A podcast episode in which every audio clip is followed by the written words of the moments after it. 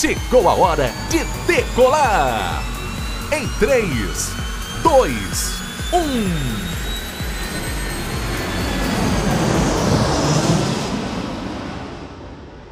Olá pessoal, está no ar o podcast do canal Aduaneiro e Canal Invest. É uma delícia estrear nessa plataforma. Meu nome é Ana Carolina Michelini e estarei aqui com vocês para falar sobre comércio exterior, educação à distância, gestão financeira e tantos outros temas que já estão preparados. Afinal, hoje o canal Aduaneiro e o canal Invest reúnem cerca de 100 professores especialistas e nossa proposta é compartilhar com vocês todo esse conhecimento. Para nós, a educação é o único caminho para a transformação. Então bora lá? Vamos transformar com a gente? E como nossa estreia está acontecendo justamente em janeiro, um mês onde nós brasileiros desde sempre fazemos aquele monte de promessas, entre elas guardar dinheiro, colocar as contas em dia, resolvemos convidar dois especialistas em finanças, Ricardo Tarantello e Gustavo Teixeira. O Ricardo Tarantello é sócio-diretor da Segasp Univalores, administrador de empresas, corretor de seguros e agente autônomo de investimentos desde 2013. Ricardo, é um prazer tê-lo aqui conosco. Bom, todo início de ano temos uma série de impostos para pagar. Porém, isso já deveria fazer parte de um planejamento financeiro previsto com antecedência, certo? Então, Ricardo, por onde e como você acha que a gente deve começar a fazer esse planejamento? Antes de falarmos sobre planejamento financeiro, nós temos que falar sobre organização. Porque o ser humano é desorganizado e, especialmente, o brasileiro é muito desorganizado quando falamos de finanças pessoais. A gente simplesmente gasta, não sabemos nem onde estamos gastando o dinheiro. Separar esses gastos em caixas do que é necessário, importante e supérfluo vai ajudar muito a nos organizarmos e tirarmos o dinheiro do supérfluo para investirmos no que é importante ou até mesmo no que é necessário. Porque algumas vezes a gente acaba gastando dinheiro, invadindo o cheque especial com despesas que não eram importantes, mas para pagar o necessário, porque já gastamos antes no supérfluo. Então, nós utilizamos uma fórmula. Essa fórmula é a 50-30-20. É claro que muitas vezes o nosso cliente está gastando mais do que 50%. Então, o que é 50-30-20? 50% que ganhamos tem que ser gastos em despesas necessárias. Necessários aqui eu falo de habitação, de saúde, de educação, de alimentação. Depois, as importantes... Eu incluo aqui de guardar dinheiro para emergências, especialmente para o futuro. E o supérfluo é o que dá o estilo de vida. Aí é o restaurante, é o carro, é a viagem, é a loja de roupas, a loja de óculos. Então a gente pode dividir isso muito bem. Depois que a gente fizer essa divisão, fica mais fácil de enxergarmos onde que a gente pode mover. Estou gastando muito, mas eu vou 6 vezes por mês num restaurante. Vai passar em 4, às vezes 3. Mas a gente precisa fazer essa interpretação. Eu tenho vários canais na TV a cabo e acabo gastando aí quase R$500 por mês. Vamos reduzir isso, não tem necessidade. Às vezes a gente tem várias assinaturas aí que a gente não utiliza. Então esse é o trabalho primeiro da organização. Depois sim é que vem o planejamento. Quando a gente conseguir chegar no 50, 30, 20, aí vai ser o ideal. Mas se ainda está diferente, o necessário está consumindo mais de 50% do que a gente ganha, a gente vai precisar apertar ali. E se não der para baixar as despesas necessárias, a gente vai apertar o supérfluo até onde der e até invadir o importante, que eu considero aquele dinheiro para guardar para o futuro, que é 20% do que a gente ganha. E é interessante, eu faço esse trabalho já há mais de 30 anos e quando eu fazia isso nessas abordagens na década de 80, eu falava para os meus clientes guardarem 8% da renda, porque as pessoas viviam menos, a gente tinha um quadro mais favorável para investimentos, não que tivesse tanta diversificação como tem hoje, mas a gente tinha juros muito altos aqui no país. E hoje 8% são insuficientes, Passamos a falar de 10, 12, 15 e hoje já falamos de 20%. Porque imagina uma pessoa com 40 anos que pensa em se aposentar ou tirar o pé aos 65, vai ter 25 anos para guardar dinheiro, para depois gastar esse dinheiro por mais 25, porque ele vai viver até os 90, pelo menos. Então imagina, ele não pode errar essa conta. Por isso que a gente fala de organização e planejamento. E quando a gente fala do importante, que é guardar dinheiro para o futuro, a gente já pensa em 20%. Olha como é interessante, né, a organização e o planejamento. Porque muitas vezes a entrada de dinheiro ela é regular. A gente ganha o mesmo valor todos os meses. Mas a gente não gasta o mesmo valor todos os meses. Janeiro, por exemplo. Janeiro exige da gente um esforço maior. Porque tem IPVA, tem matrícula, tem que comprar material escolar, tem férias. Então a gente precisa dividir essa conta de uma forma diferente. A gente não pode separar despesas para janeiro, por exemplo, iguais a gente separa para abril ou maio. Então é muito importante entendermos quanto que a gente gasta efetivamente em cada mês do ano, para podermos, através da planilha de controle, determinarmos ali quanto de dinheiro a gente precisa ter efetivamente naquele determinado mês. Todos nós temos que colocar metas, né? E como que a gente pode fazer isso dentro do nosso planejamento? Eu gosto muito de metas. Acho que a diferença entre sonho e meta é o prazo. Quando você determina uma data, o seu sonho passa a ser uma meta. Então, por exemplo, muitas vezes eu não consigo que o meu cliente faça uma organização e um planejamento no momento zero, né? Agora. Por quê? Porque ele não estava acostumado a fazer. Então ele está gastando 55%, 60%, 65% do que ganha com os necessários e está gastando todo o resto com os supérfluos, não deixando nada para o importante. E ele não vai parar do dia para a noite. Então a gente vai colocar gatilhos, a gente vai colocar metas mais curtas. Então vai mudar a cada 2 meses ou 3 e eu vou acompanhando esse trabalho, esse processo. É assim que funciona. Então a ideia é que obviamente o cliente se comprometa, né? A pessoa se comprometa com essa mudança de comportamento, aceite, e aí sim, com a supervisão de um profissional, ele venha adotando, né, gradativamente essa mudança. Então funciona super bem e eu adoro metas por isso. Imprevistos na vida sempre acontecem, os riscos muitas vezes são imprevisíveis. Quais são as dicas para minimizar esses riscos? Eu gosto muito de fazer uma analogia com o planejamento financeiro com a construção de um prédio. Porque a gente vê o prédio pronto, e ele é maravilhoso, mas a gente esquece que para ele estar ali em pé, embaixo tem uma fundação muito sólida, muito bem preparada. E eu entendo que essa fundação, num projeto de planejamento financeiro, é a parte de mitigação de riscos, que na maioria das vezes é composta por seguros. Então, por exemplo, nós temos filhos, a gente está ganhando dinheiro e pagando as despesas de educação, de saúde, de alimentação, de moradia, e temos aí uma morte prematura. Quem é que vai continuar pagando essas contas? Então o seguro de vida funciona muito bem para esse papel. Mas existem outros riscos. Ficar doente, por exemplo, é um risco. A gente tem que ter um bom plano de saúde.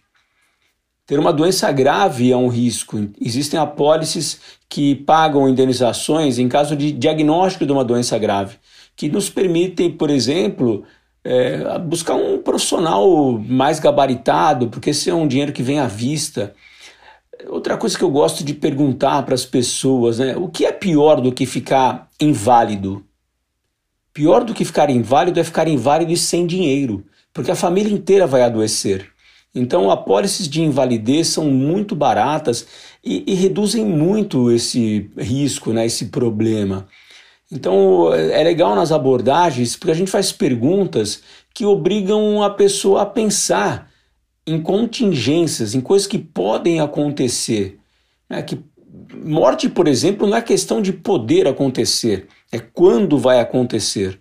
Então, estar preparado para isso é muito importante. Eu ouvi dizer que é importante a gente diversificar os investimentos, ou seja, não ter todos os ovos de ouro dentro de uma única cestinha, né? Como que você sugere, o que que você acha, como que a gente tem que escolher aonde diluir todos esses investimentos?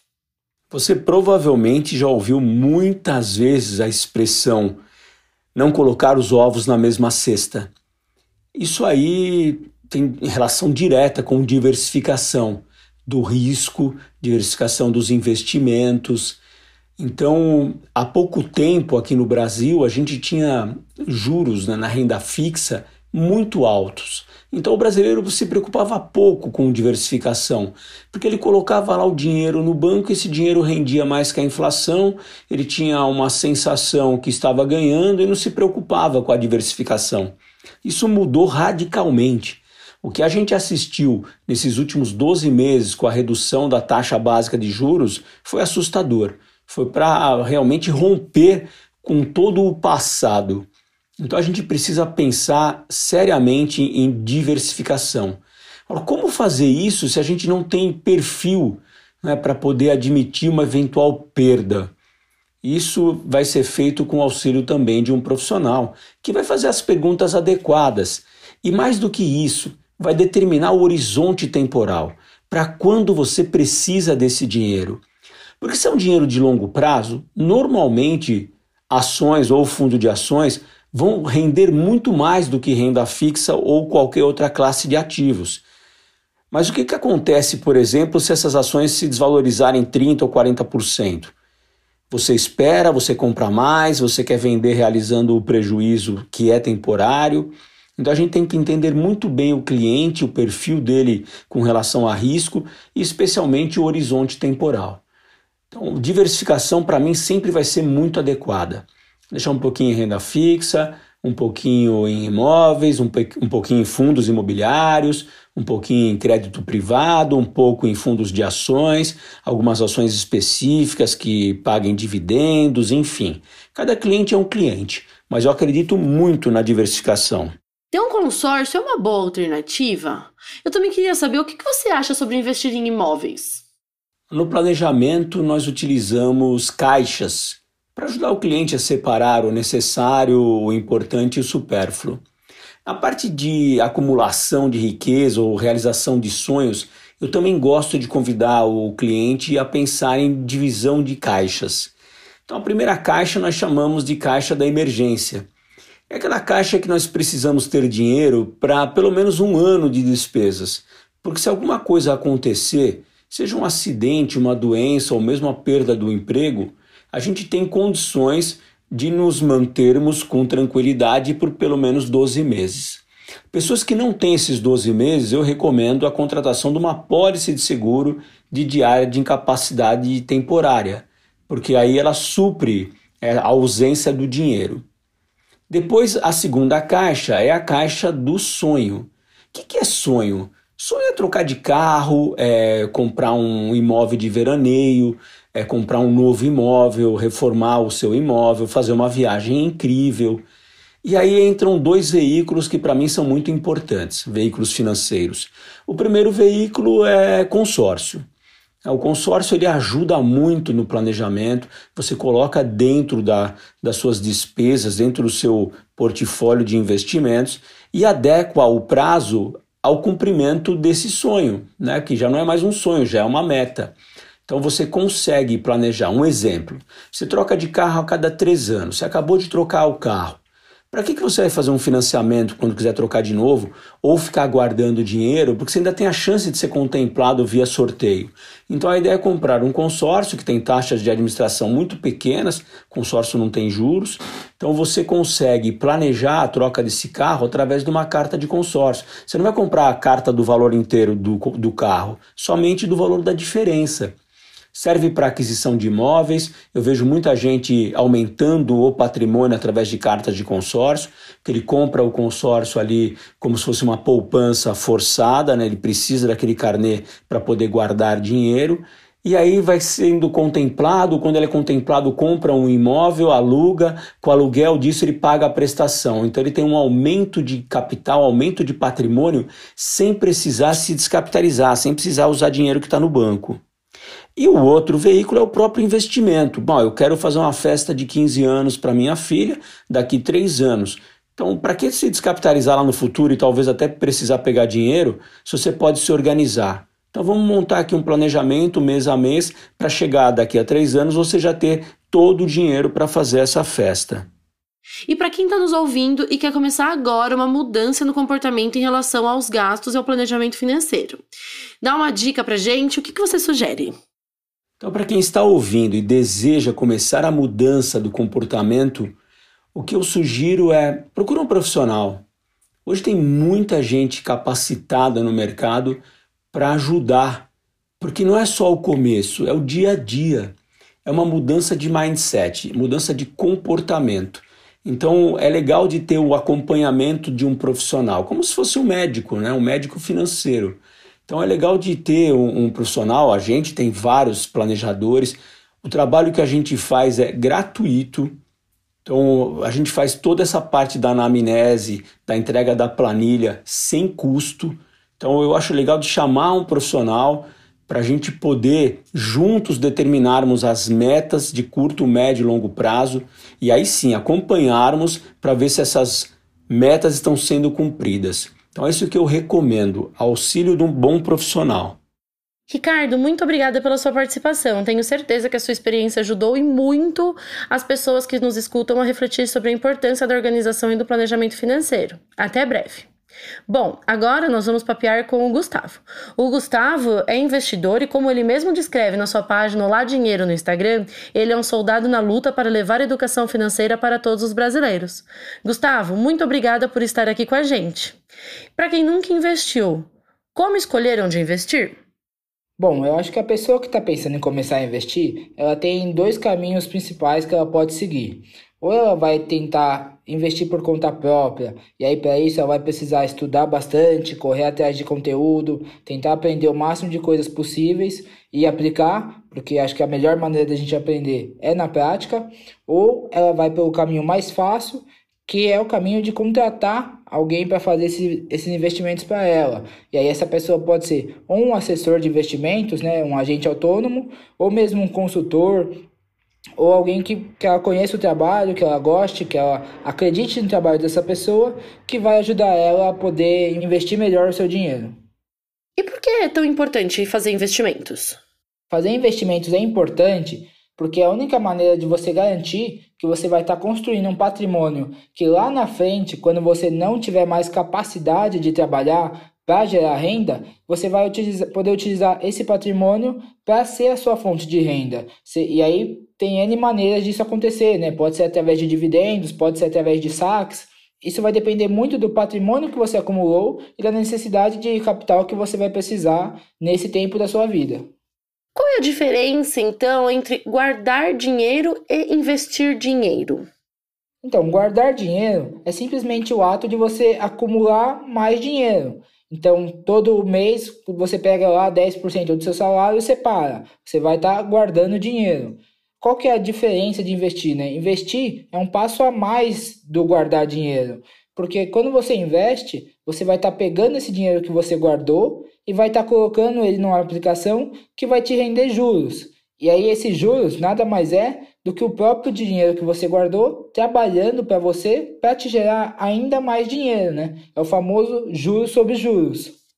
E você já tem alguma previsão? Quais são os melhores investimentos para 2020? O que você acha sobre isso? Bom, para 2020... a gente está num momento macroeconômico bastante positivo. E por quê, né? Porque a nossa economia finalmente está dando sinais mais fortes de que ela está reaquecendo. Então, ali nos anos de governo Dilma, entre 2014 e 2015, a gente teve uma crise econômica bastante forte. Então, o país sofreu bastante, o nosso PIB caiu bastante. Então, só agora, né, depois de 4, 5 anos, isso aí está voltando a se recuperar para os níveis pré-crise. Somado a isso, a gente ainda tem a menor taxa de juros histórica do Brasil. Ou seja, a nossa taxa SELIC está no menor patamar que ela já esteve, né? Hoje está em 4,5% e nenhum brasileiro nunca viu isso.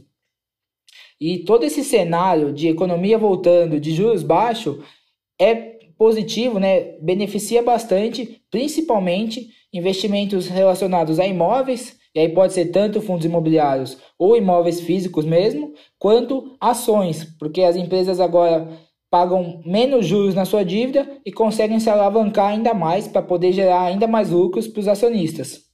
Eu também queria que você desse algumas dicas para quem nunca investiu e quer começar a investir agora. Para quem nunca investiu, acho que a principal dica que eu sempre dou é buscar conhecimento, né? Hoje em dia, você tem muito conteúdo gratuito na internet, inclusive você tem a página lá do Olá Dinheiro, tanto no Instagram quanto no YouTube, onde toda semana eu posto algum conteúdo novo sobre investimentos, além de muitos outros canais, muitas outras páginas no Instagram, blogs, etc., onde você pode achar bastante conteúdo de qualidade e de graça. Então, basta você ter um pouco de tempo e bastante esforço para você aprender, entender, né, o que você está fazendo para começar a investir o seu dinheiro sozinho, sem precisar de ajuda de ninguém. Ah, gente, assim foi o nosso primeiro podcast. Espero que tenham gostado. A nossa intenção é sempre trazer informação de qualidade com vários especialistas. Que 2020 seja maravilhoso para todos nós. Com muita saúde, alegria e sucesso. Sigam a gente nas redes sociais do canal Aduaneiro e do canal Invest. Estamos no Facebook, no Instagram, no LinkedIn e no YouTube. Nos falamos em breve. Até mais!